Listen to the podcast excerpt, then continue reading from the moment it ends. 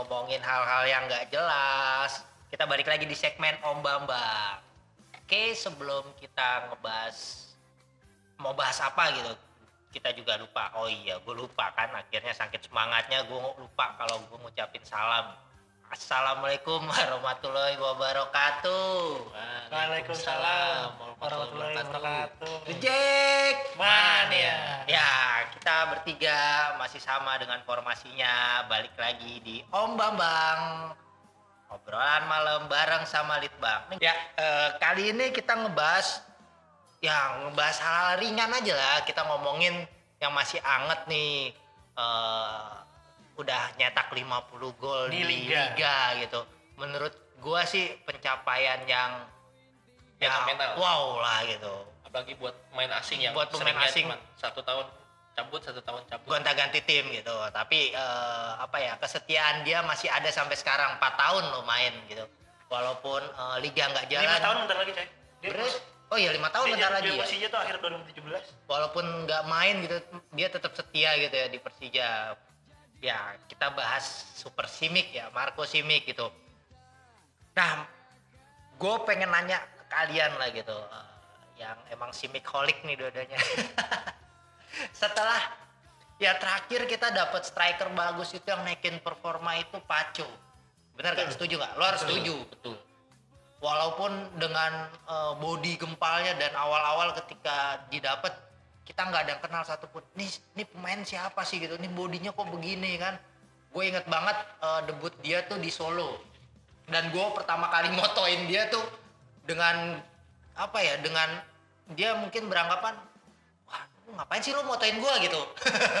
dan akhirnya eh, dia bisa ngejawab eh, dengan menaikkan performa Persija yang hampir degradasi waktu itu. apalagi waktu itu lagi terpuruk terpuruknya ya Iya kan kita ya beberapa beberapa apa ya beberapa pekan berkutat di bawah di bawah di bawah gitu kan.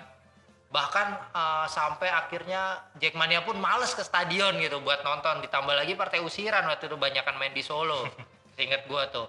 Karena gue sampai berapa minggu nggak pulang-pulang gue di Solo doang tuh waktu itu. Nah, menurut kalian nih dengan datangnya eh, Simic gimana? Eh, kita nggak usah bahas ke depan dulu lah, kita bahas eh, sejarahnya dia tuh sampai akhirnya di Persija dan sampai saat ini tuh gimana kalian? bisa jadi apa ya dibilang datangnya Simic itu kayaknya di momen yang pas Hmm. karena waktu itu Persija di 2017 Hmm. mengakhiri liga dengan catatan kebobolan tersedikit tapi golnya juga Sedikit sedikit, juga. sedikit juga. Berarti tuh 2017 itu kita strikernya Ronaldo. Ronaldo. Sama putaran Bruno. pertama Luis Junior, Junior. Luis Junior. terus Ada Bruno. kedua cabut putaran kedua masuk Ronaldo. Ronaldo. Hmm. Ya, ber- eh, Ronaldo itu terakhir juga sama. Gue tahu ngelihat dia main. Kebetulan gue juga berangkat ke sana itu di Tenggarong ya, cedera. Dan Iya. itu, oh, dan itu gue ngera, gue ngelihat dia pun kayak ngilu gitu ngeliat kakinya. Aduh, kok begitu banget gitu. Dan akhirnya dia putusin pensiun. Sebenarnya ada harapan sih untuk Ronaldo ya dengan body seperti itu kan bola Posturnya, atas iya. Postur Iya. bagus banget. duel atas itu udah pasti menang ditambah lagi juga support dari Bruno waktu itu ya Iya. ya kayak ada harapan besar tapi akhirnya pupus dengan Bruno, dia cedera Bruno Fernandes. Bruno Lopez dong. jangan ngomongin MU hatersnya banyak Iya. ya eh, gimana sejarahnya ya lanjut ya ya tadi yang gue bilang ya kan Persija mengakhiri 2017 dengan kebobolan tersedikit tapi di antara tim 10 besar Persija golnya paling sedikit kedua. Cuma 46 gol.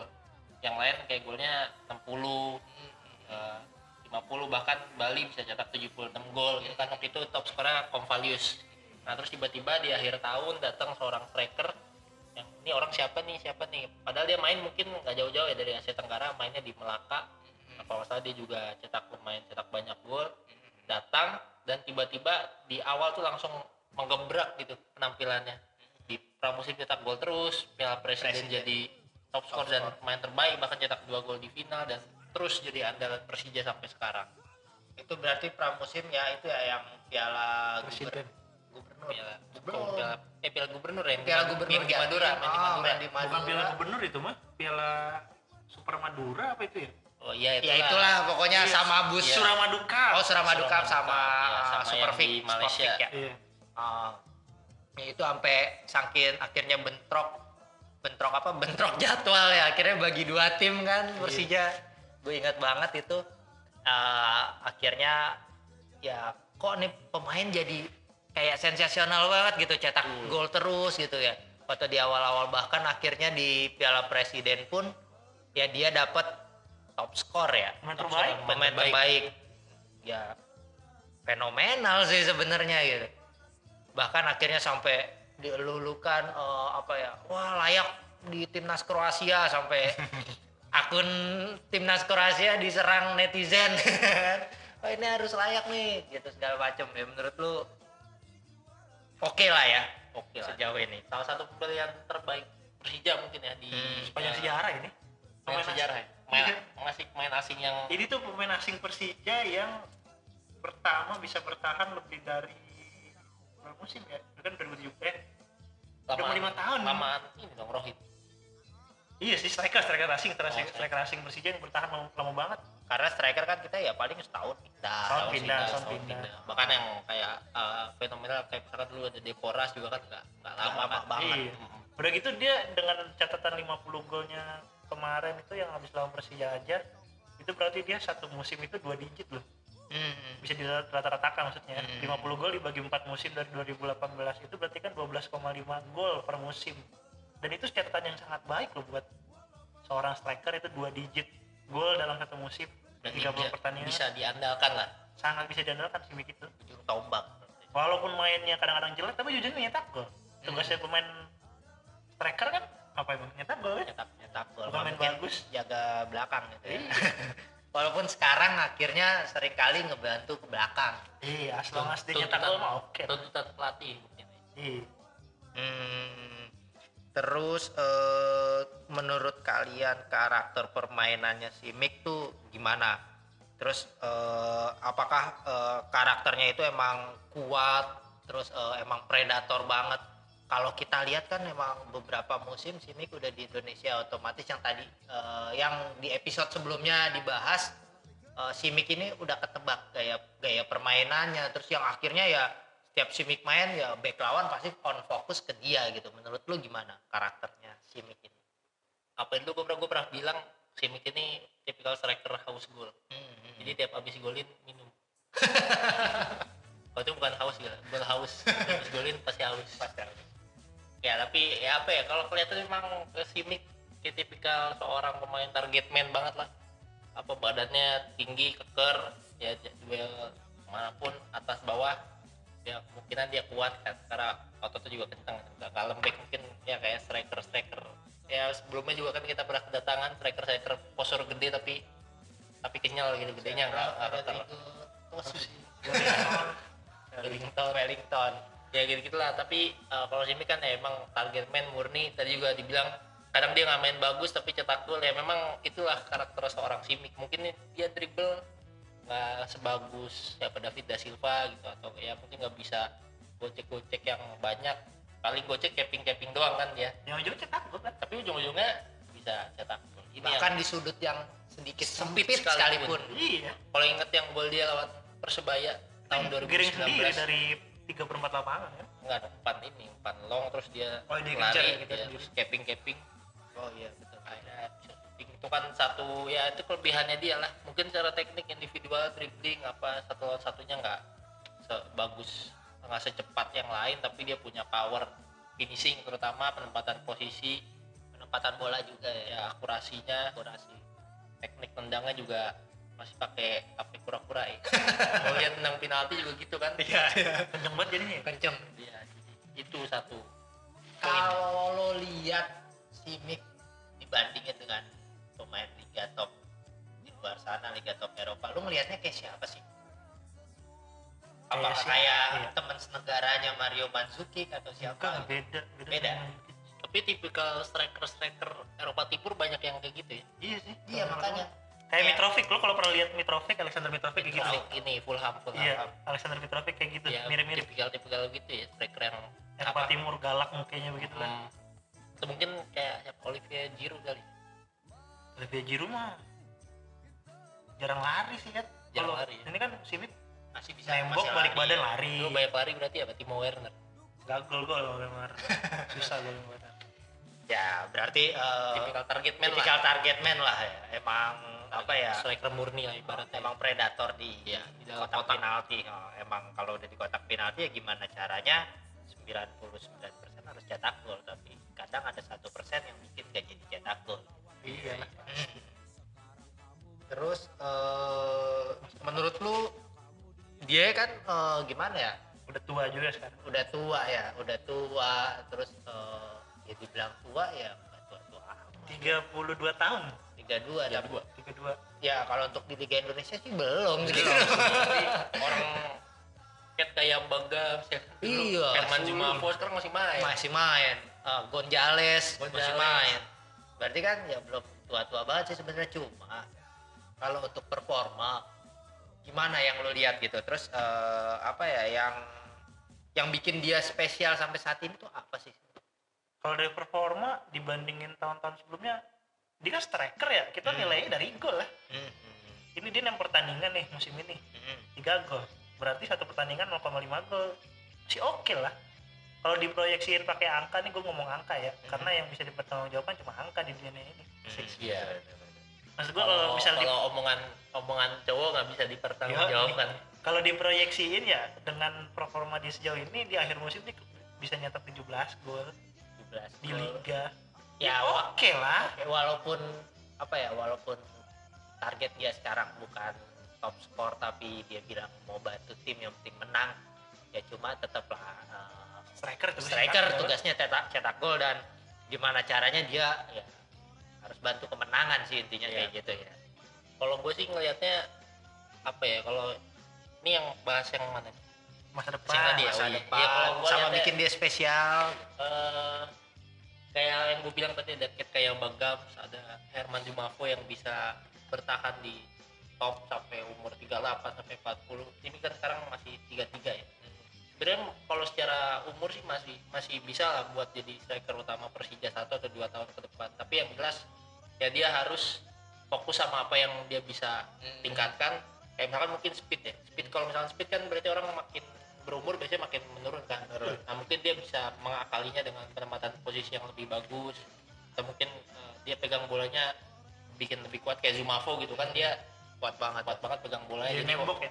Ya nembok. Jadi walaupun dia nggak banyak lari tapi dia bisa bikin ruang buat teman-temannya. Itu mungkin yang harus bisa ditingkatkan sama Simic kalau misalkan dia mau main lebih lama lebih lagi. lama kontrak dia di Persija sendiri sampai 2023 2023 ya. Berarti kan ada ketika dua umur tahun ketika umur dia 35 35 35 nah, menurut lu nih ya apa ya melihat ke depannya gimana? Apakah dengan sampai selesai itu eh, Simic ngejalaninnya terus akhirnya diperpanjang lagi atau gimana?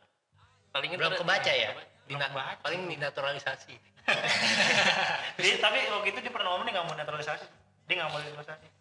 Waktu itu dia pernah ngomong sendiri. Ya sekarang aja kayak dibahas-bahas lagi nih. trennya kan begitu. Oh, main senior naturalisasi biar dia masih laku main di sini. Iya tapi dia ngomong, pernah ngomong sendiri waktu 2018 lagi gacor-gacornya. Jadi oh, tanyain yang- yang wartawan. ditawarin, ah, oh. dia, dia bilang sendiri nggak mau sih sejauh ini berarti dia masih pede masih. ya? Masih pede dengan negaranya ya gitu siapa Iya. juga yang mau ngelepas ke negaraan Eropa demi. Ada sih pemain. Demi Wakanda.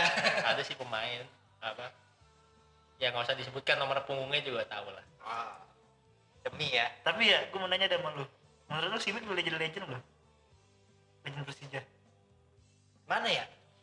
Namanya legend itu ya pasti berat sih. Berat berat untuk ngomong legend. Cuma seenggaknya eh, untuk seorang Simic ya ada jalan lah ke sana kalau Hmm. memang eh, konsisten kayak gitu karena ya balik lagi nggak semuanya bisa dibilang legend gitu. Bahkan seorang Rohit pun yang udah lama di Persija pun kita masih berat untuk bilang dia legend. Oh kalau Rohit gue udah bilang dia legend. Eh, gue belum. Gue udah. Karena gue nggak tahu nih siapa tahu musim depan tiba-tiba pindah ke persebaya. Persebaya.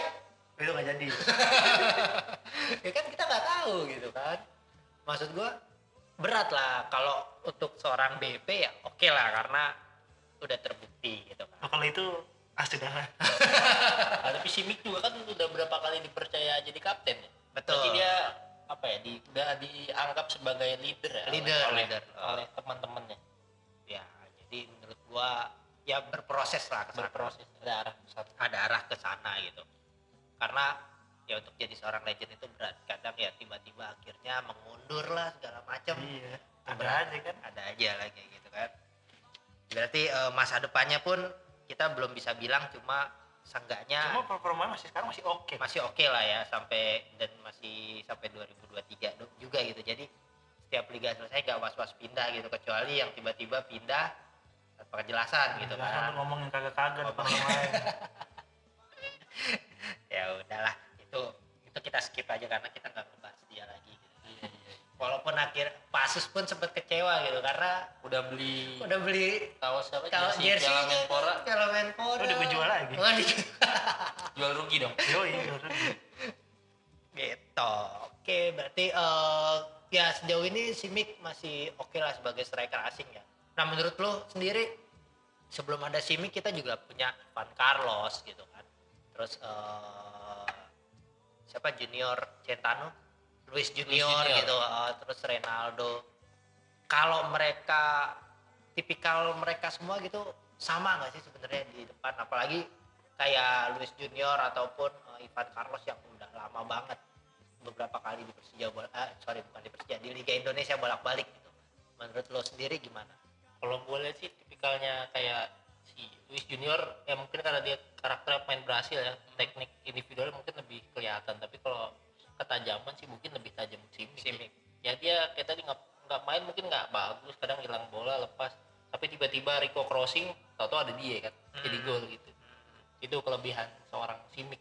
Ya dia mungkin nggak terlalu spesial secara individu tapi secara tim dia membantu untuk mencetak gol. Ditambah lagi ketemunya sama eh, wing yang oke kan Ya, Rico gitu kan. Rico, terus ada dikir ada bule yang crossingnya crossingnya bisa enak. Belum lagi sekarang sebelum nambah Marco Mota Osvaldo, kan? sebelum Osvaldo kiri itu kita ada Nopri Novri kan? Tidak gratis. Iya iya.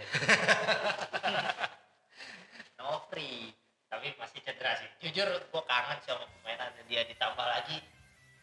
Apa ya?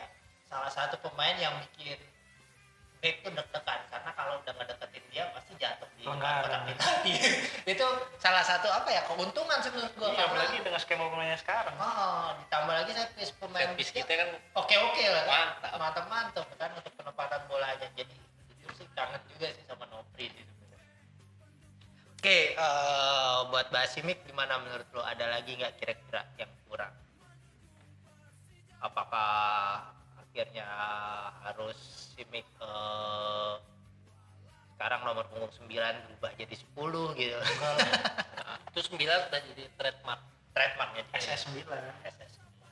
Tapi sekarang sepatunya udah nggak itu lagi ya, udah Nike sekarang. Udah Nike sekarang ya Nike Adidas. Oke, kayaknya bahas Simic sampai sini dulu deh, jangan banyak-banyak ntar dia ngedengerinnya terlena, malah iya. akhirnya jadi kan kalau kata yang orang sebelah mah pujian ada racun oh iya iya, iya. takutnya jadi peak level lagi kan, ya biarin dia berproses. Gue sih, ya bukan gue sih sebenarnya masih semua Jackmania berharap ketajaman dia teruji lagi lah di sini gitu sekarang gitu ya walaupun nggak eh, jadi top skor kayak di 2019 2019 kan bro? 2019. 2019 Top skor, eh, top top skor Liga. Liga di 2019 seenggaknya ya defisitnya masih eh apa eh, golnya masih dua digit lagi lah ya harapnya harapannya Masih gitu ya. lagi Nah, jadi eh, ya dua digit itu bukan perolehan yang mudah sih sebagai seorang striker gitu kan. Tapi kalau kita lihat tuh striker Persira aja oke juga tuh top skor. sejarahnya tuh Persija nggak pernah ngerekod pemain yang udah pernah main di Liga Indonesia benar benar benar. Untuk striker. Main asing, main asing. Oke oke oke. Gak bakal itu itu ini pernah Jibril Koli Bali tapi kan nggak sukses. Iya. maksudnya Yang sukses ya. selama di era Liga 1 ini baru ngerekrut si Paule doang dari sesama Liga 1 eh enggak ding pernah juga ada Renaldo Banyak ada Ronaldo. Ronaldo. siapa? Luis Junior kan sebelumnya di Barito Ivan iya, Carlos. Ivan Carlos Addison salah lu usah dulu. Iya Iya, salah tangan sini. yang salah. Ya, Ya, udah. oke.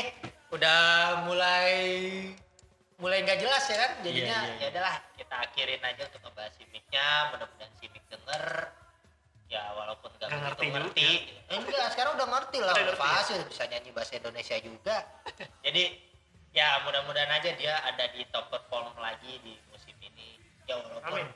jujurnya ya pasti semangatnya berlipat kalau ada Jackmania di lapangan gitu kan. karena kelihatan banget ketika nggak ada Jackmania ya performanya jadi aja gitu kan Itu cinta banget sama Jackmania tuh. makanya ya gue sih berharap walaupun eh, saat ini masih nonton di rumah aja cuma dukungan di sosmed lah seenggaknya jangan banget dikit-dikit ngebully lah gitu Dan juga kita berharap sih nggak aneh-aneh lagi. Oh, Nggak ada DM yang aneh-aneh lagi. Nggak Ya. nyolek-nyolek orang lagi. jadi ya itulah yang harus dikurang-kurangin ya di luar Iya. teknis sepak bola gitu jadi ya mudah-mudahan sih eh, top performnya ada lagi gitu balik lagi oke kita selesain aja di sini udah lama juga kita ngomong ya terima kasih udah dengerin kita balik lagi di segmen Om Bambang berikutnya dari gua undur diri wassalamualaikum warahmatullahi wabarakatuh Waalaikumsalam. Waalaikumsalam. Jack Man. Man ya